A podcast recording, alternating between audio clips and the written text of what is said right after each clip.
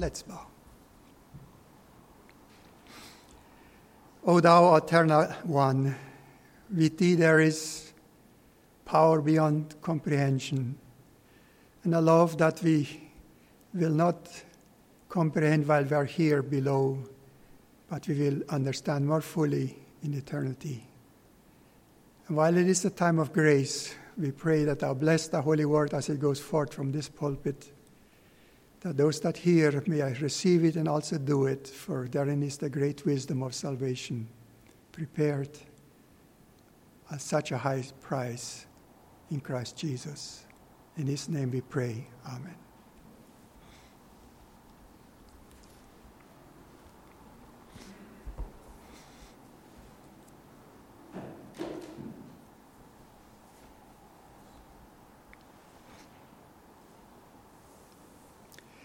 We like to read and meditate with the Lord's help out of the Word of God, as found in the second letter to the Corinthians, chapter 4. 2 Corinthians, chapter 4.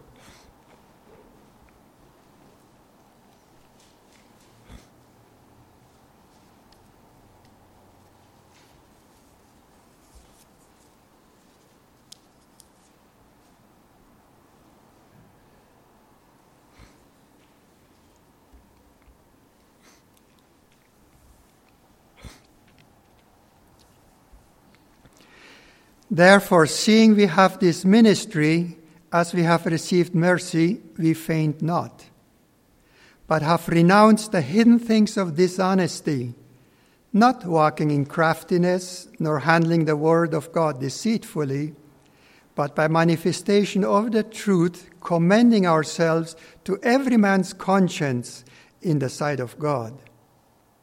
But if our gospel be hid, it is hid to them that are lost in whom the God of this world had blinded the minds of them which believe not, lest the light of the glorious gospel of Christ, who is the image of God, should shine unto them.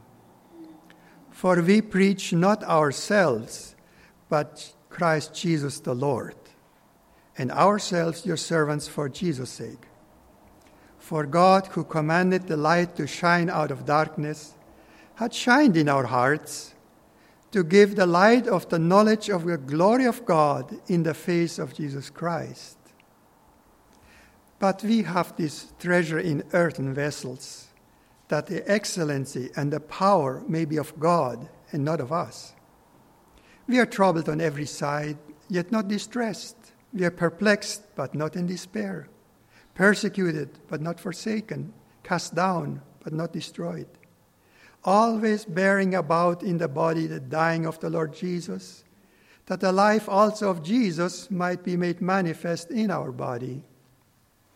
For we which live are always delivered unto death for Jesus' sake, that the life also of Jesus might be made manifest in our mortal flesh. So then death worketh in us, but life in you. We having the same spirit of faith, according as it is written, I believed, and therefore have I spoken. We also believe, and therefore speak. Knowing that he which raised up the Lord Jesus shall raise up us also by Jesus, and shall present us with you. For all things are for your sakes, that the abundant grace might through the thanksgiving of many redound to the glory of God. For which cause we faint not but though the outward man perish, yet the inward man is renewed day by day. For our light affliction, which is but for a moment, worketh for us a far more exceeding and eternal weight of glory. While we look not at the things which are seen, but at the things which are not seen.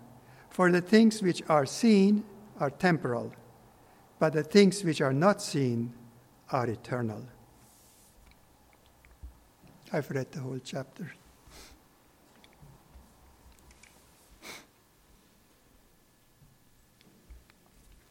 Speaks here about the ministry. I believe it's the ministry of the gospel of Jesus Christ. While Jesus walked on this earth, he was the light of the world to declare the will of his Father unto us. And he showed us the way and said, Come and follow me. In that, he is the perfect example to us what our life should be about. Of course, all important, he also gave the sacrifice that was needed to reconcile us to a just and holy God who cannot deny himself. God is just and holy, and he will not just leave sin unjudged. Sin must be judged, and it was judged in the person of Jesus Christ for us. And now that he has gone to be at the right hand of his Father, he has committed unto us the ministry of the gospel to be witnesses and to bear the light of salvation unto a lost and dying world, world which we see more and more descending into confusion, into disorder, into chaos. And somebody, one of the wise of this world that people look up to, said, Those that know the most are the most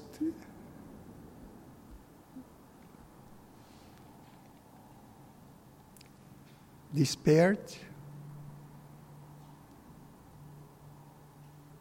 they have no hope for the world. And there is no hope in this world if that's all there is. But to those that are in Christ has been given now this ministry. We have this ministry as we have received mercy. And surely everybody that has received mercy has to then take this very seriously. Have you received mercy? Take it very serious. Have I received mercy? Without mercy, no one is going to make it to heaven. But mercy has to be accepted when it is being offered. And it is now the time of grace when mercy in Christ Jesus is being offered. And you can reject it, of course. You can. But mercy is so precious, undeserved, the undeserved favor of God. Because what we deserved, as he said already in the beginning, he said, the soul that's in it shall die. That was our due. And yet God did find a sacrifice, did provide a sacrifice so that he can be merciful. And I find it always very encouraging when the very name of God that he himself declared unto Moses when Moses wanted to see the glory of God, and he told him, You cannot see me. There shall no mortal man see me and live. But I will pass my goodness before you and declare the name of the Lord. And the name of the Lord gives us the idea of the character of God. Now, what is in a name? And in the Bible, when you look, many of those names they have a meaning. They have a meaning. They tell us something. And so God Himself declares a name and says, The Lord, the Lord God, merciful, gracious, abundant in goodness of truth, forgiving iniquity and transgression, yet will by no means clear the guilty, visiting the iniquity of the fathers under the third and fourth generation. The name of God, or as much as we can take in his mortal flesh. But God declared himself in the person of Jesus Christ. That's why it says here, lest the light of the glorious gospel of Christ, who is the image of God, should shine upon them. Shortly before Christ departed from his disciples, he had a very profound talk with him, with the disciples.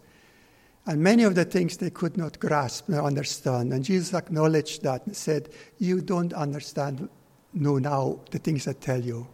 But when the Spirit of truth comes, He will remind you and teach you all things. And some of the things He said when, when He was asked, Well, show us the Father, because He had told them He was going to return to the Father. And was it somebody, one his disciple asked him, Show us the Father. And then says, Philip, have I been so long with you and you ask that question? He who sees me sees the Father. Everything that Jesus Christ did, everything that he said, was it because his Father taught him, his Father told him. So everything that we could and that they could accept at the time was evident in Christ Jesus. And that's how God revealed his glory. John, in his epistle, in his gospel that he writes, he says, And we beheld his glory as of the only begotten of the Father, full of grace and truth. And as the brother preached this morning, again, I had to think the contrast between the Old Testament and the New Testament. Not to put down the Old Testament, because whatever God does is perfect, is true. There cannot add anything, you cannot take anything away. The Old Testament was inspired by God and is true. Is true. But the truth that we really need, the truth that makes us free, the grace that's being offered came with Christ Jesus. And about that we read abundantly in the New Testament. And that's why I, I think probably you will hear most of the declaration of the word of the New Testament. Yes, we should also read the Old Testament because it provides a lot of background to what's happening. It teaches us.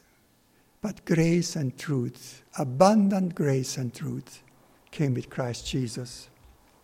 So we have received mercy. And because we have re- received mercy, we should be willing declaration or should minister the gospel to a lost and dying world, as it was ministered also unto us. As somebody perhaps took us aside and asked us, like they did ask me, What's holding you up?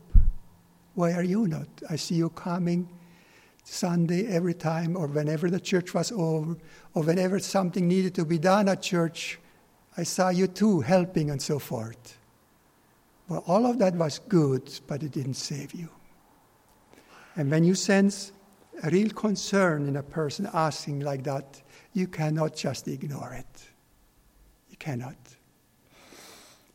And as it is, then gently being led through repentance we have received mercy. And, and I must say, I need God's mercy day by day. I would not want to do one day without His mercy because I realize that many times I fail. Oh, there may not be gross things that may jump into your mind. No, no, no. But the Bible says all unrighteousness is sin.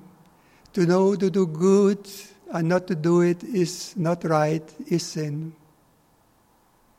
Who can say that he doesn't sin every day? Oh, we may call them faults, mistakes.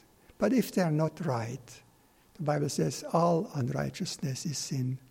The Bible, we heard it again this morning, there will be judgment about every idle word that we speak. How much more when we promise and don't keep and had the opportunity to keep? You know, one of the things that we teach converts is that we don't swear at all because the Bible says we should not swear. Let your yea be yea, let your nay be nay. Mean it and do it. Mean it. I think sometimes we take that way too lightly. It's better not to promise than to promise and not keep it. Because the wisdom of God becomes effective in the obeying of His word, not in just in hearing it. in obeying it, in doing it. That's the difference between the wise and the foolish man, which we teach already. That's in children in Sunday school. We teach them. You know, and when we ask the convert, what can you do for church? What comes to mind? Oh, is it teach Sunday school? Is it teach Bible class? How about the menial things that nobody will notice? How about helping there where help is needed? Look after things. Making it your business that, that this is your church and you want to add what you can to the welfare of it.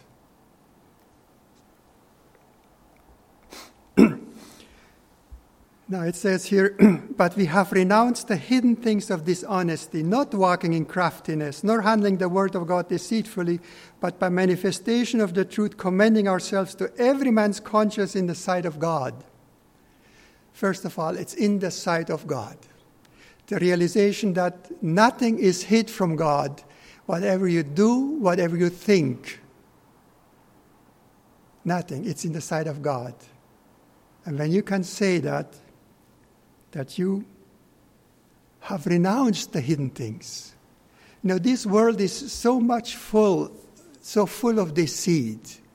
People that are idolized and so on put a front, front up and as if they're the happiest people, and people run after them till they find out really the miserable private life that they have.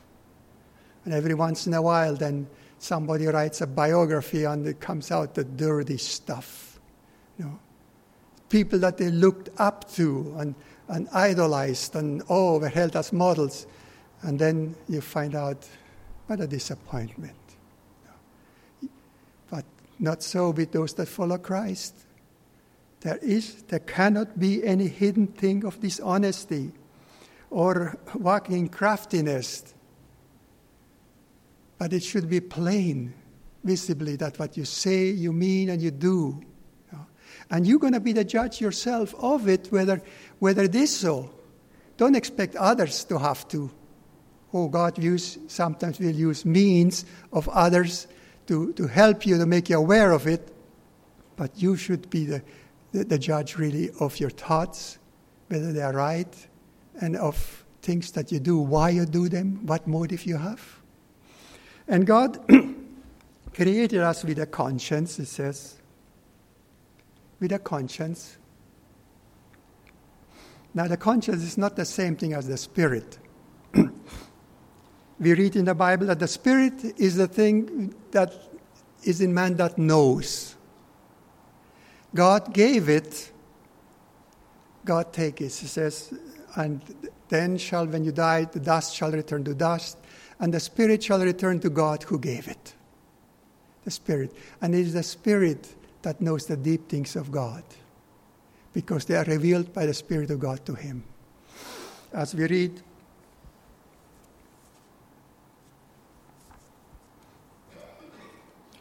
For as many as are led by the Spirit of God, they are the sons of God.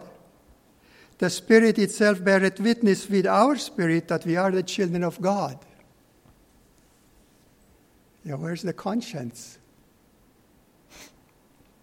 Well, you know, when we do something wrong, we are convicted. And we are convicted in our conscience because we know what's right. And if we don't do it, or we do something that's wrong, we are convicted. We're convicted. The Spirit, when Jesus ascended on high and sent the Comforter, he says, He will convict the world of sin. And it is the Spirit which will convict also us when we stray from the straight and narrow path. but the Spirit, our Spirit, in order to be in tune with the Spirit of God, has to be constantly reminded and refreshed by the Word of God. That's where the Word of God comes in to meditate upon it, to read it, so that the Spirit of God can remind us, remind our spirit when we are straying. And the conscience, we can say you should never go against your conscience. The Bible says, Whatsoever is not of faith is sin. If you haven't got the faith to do something, you're going against your conscience.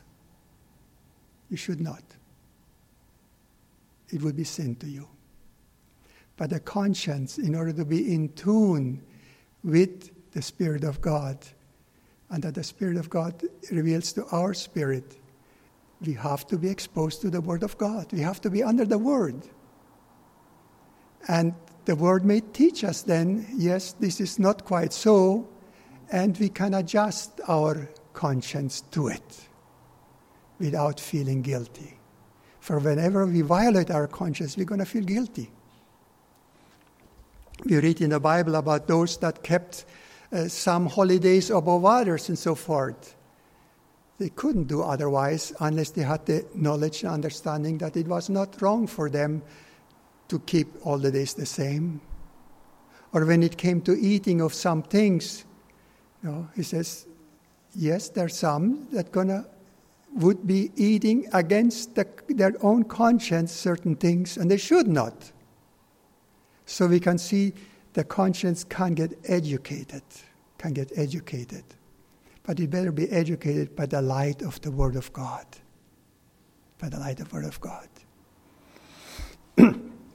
Sometimes people do confuse conscience with the, what the Spirit says and want to impose upon others their own convictions. And the Bible speaks about that too. But for the sake of peace, for the sake of hel- helping those that are have perhaps a weak conscience, that they may have time to attain to the understanding, we should bear with one another and be willing to give up of our so called freedoms.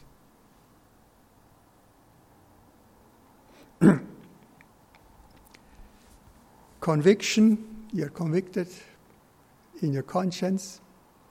Your conscience is sort of also like a, a, a memory uh, storage.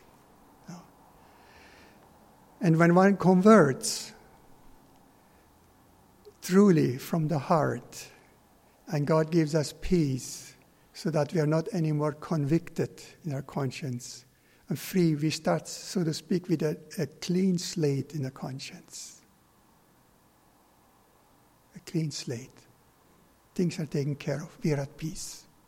But whenever something goes wrong, we are disturbed in our conscience.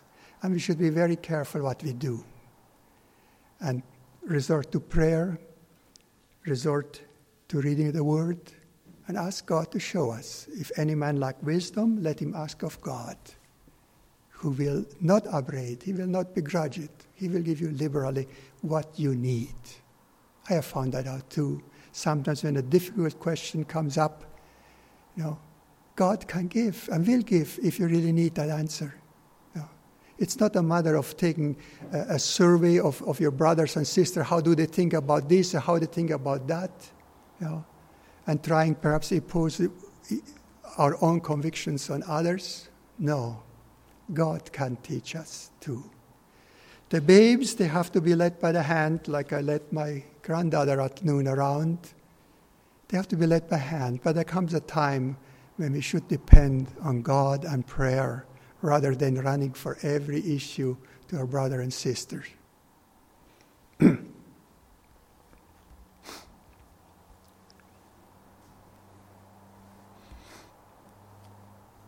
But if our gospel be hid, it is hid to them that are lost, in whom the God of this world hath blinded the minds of them which believe not, lest the light of the glorious gospel of Christ, who is the image of God, should shine unto them.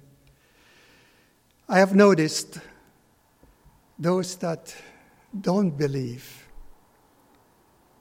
the Bible. And the big issues, of course, nowadays is creation versus evolution. And when you look some of the things that people say, you see that it, it's obvious that it is a choice. It's a choice that they will say things like this. Oh, it looks all like if it was designed so marvelously, but it's not designed. The God of those people is chance, you know, like throwing some dice, chance and time. And if something is difficult to explain, add more time to it. And because nobody was there and it cannot be replicated, oh, who can prove it? What is it more difficult to believe that the marvelous things that we see around us and the intricacies of even the human body and so forth, that that was designed by a creator, a wise creator beyond our comprehension, that we just accept and believe, or that these things happen by chance. By chance. And if you know a little bit math about probability and chances, and you calculate some of those chances that are, it is just Im, Im, improbable, improbable. I, at one time, I didn't used to pay much attention to those that speak about evolution. Yeah, it used to bother me, but we have the Bible. We believe the Word, and the Word creates faith in us if we are willing to receive it. It doesn't come by other things. The existence of God declares Himself in a marvelous creation. But I, now that I pay attention to these things, every once in a while I come across, even on the internet, of things, contradictions that the so called people that want to do away with creation cannot explain. Cannot explain. The latest one that I came across is how they in Georgia, that's in, in, in Europe, border with Asia, they found skeletons, skulls of humans that show a variation in the skull shape in one location at one time in the range that they have found all over the world where they had claimed this is now so old, this is much older, and this is much older, and they found it in one location in one period of time. Oh, it's big puzzle now, big question now to them. Oh, well, but we go out from the point of view that it's evolution. So evolution itself is so-called a, a religion. You start out with something, and insist on it, insist on it, and you find something that you think you explain, and then the next thing comes along, oh no. And so they deny and are blinded by it, and I think that's how I understand this, in whom the God of this world, who does not want to acknowledge God, had blinded the minds of them which believe not, lest the light of the glorious gospel of Christ, who is the image of God, should shine unto them. It's a choice.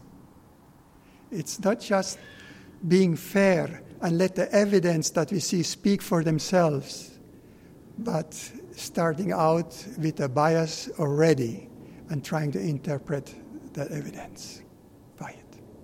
And the result of it is despair, no hope. The result of it is people turning away from God, and we see the maladies, the sicknesses, the atrocities that are happening again and again all over the world and even in our country and the country next to us. we don't claim that we know everything. We don't claim also that we that we walk like Jesus walked. We want to walk like he did. We want to follow it, but we realize that we do fail many times. Many times we fail. And that's why it's so important that Jesus Christ continues to intercede for us at the right hand of the Father.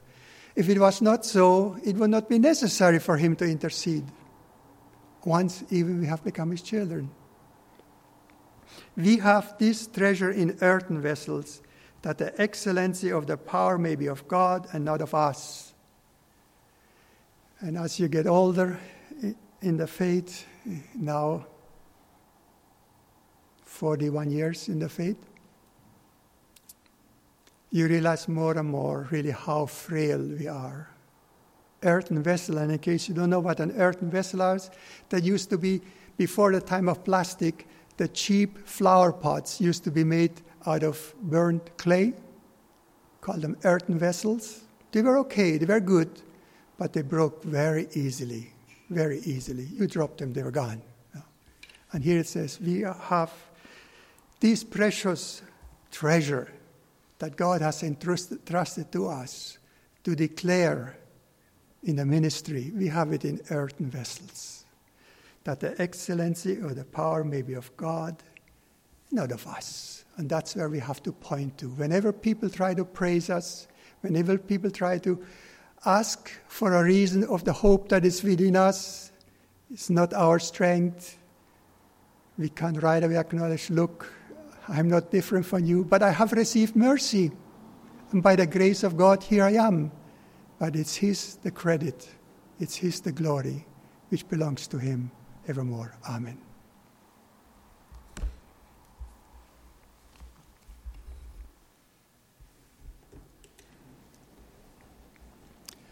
We read, commending ourselves to every man's conscience. Sometimes it is done through words. There is a time to speak, definitely. But nowadays, where there is so much talk and very little of the walk, it's through the actions, really, that we commend ourselves to somebody's conscience to notice It is said that the hardest thing to put up with is a good example. A good example will convict. We remember when we were in school, and if you didn't want to do something that others did which were wrong, you know, you would be called a goody goody. And when you give in to peer pressure, just to do something so that you're part of the gang, giving in to peer pressure. You know, the perfect example, Jesus Christ. Many people hated it. And that will happen too if you walk close to the example. You know, it's hard to put up with a good example. You cannot ignore it. There are so many bad examples, and they are easily explained away. But a good example hits the conscience. And for our conscience to be in tune, to be in tune as God wants us to be, we need to be in tune with the Spirit of God as revealed in His Word the importance of feeding, of meditating, of praying on the Word of God so that our conscience is in tune. Then we can walk. Then we can commend ourselves to every man's conscience, not just those that perhaps suit us. May the Lord bless His word. To Him be all the honor and glory evermore. Amen. This concludes our service.